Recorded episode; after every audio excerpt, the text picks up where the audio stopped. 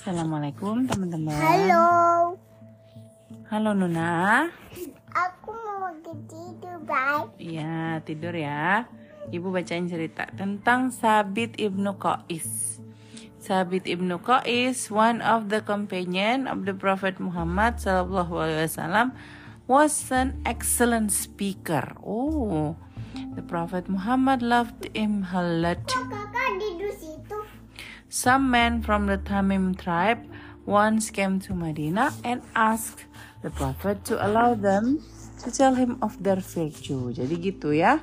Em, banyak eh, tribe-tribe yang datang kalau ketemu sama Nabi minta ilmu gitu. The Prophet allowed them to do this, and when they had spoken, he asked Sabit ibn Qais to reply to the Banu Tamim. Tabit ibn Qais did this to the Prophet's satisfaction, praising Allah and His Messenger.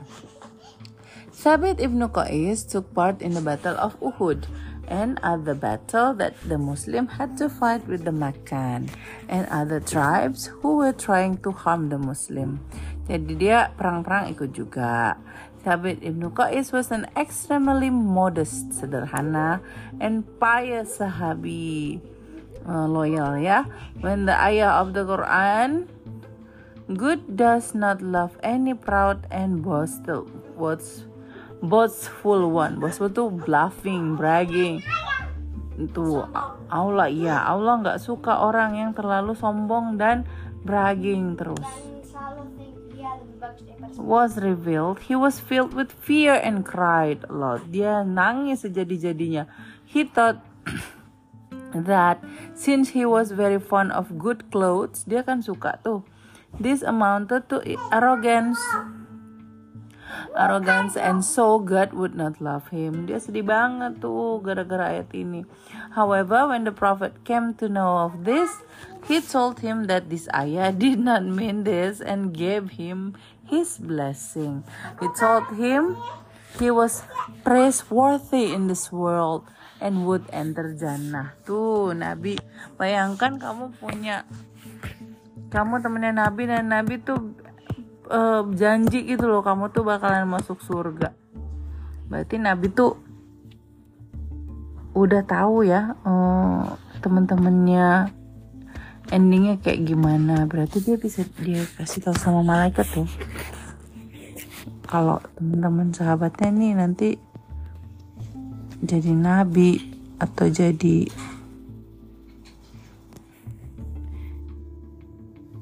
apa?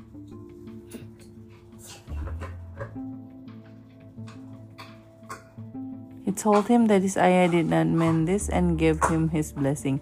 He told him he was praiseworthy in this world and would enter Jannah.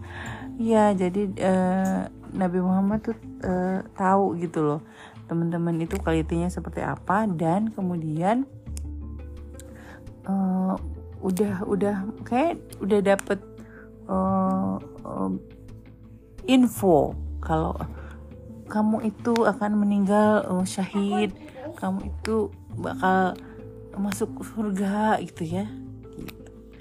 Oke eh, day 206 the prophetic words. When the ayah ada surat lagi oh y- oh you who believe do not raise your voice above the prophet voice tuh jangan em, meninggikan suaramu lebih dari suaranya nabi and do not speak loudly to him as you speak to one another. Lest your deeds be re- rendered fruitless while you are unaware was revealed. Thabit ibn Qais locked himself in his house. Tuh, dia tuh orangnya ini banget. Apa ya, empati banget tuh. Dia sedih lagi tuh, dia takut lagi. Sabit ibn Qais told him all about his crying. The prophet again assured him that the ayah did not refer to him and told him that he would die as a martyr and enter paradise. Tuh, udah dijanjiin ya. Berarti Nabi Muhammad tahu. And this is what happened. After the death of the Prophet, Sabit ibn Qais took part in the Battle of Yamama where he was martyred fighting the greatest liar and his army. Siapa namanya tadi? Musailamah ya. Musailimah. Tuh, nabi palsu. Pura-pura jadi Nabi Muhammad. jadi nabi sesudah Nabi Muhammad. Ish, gak benar. Oke teman-teman, nanti kita lanjut lagi. Bye, see you soon. Nuna bye.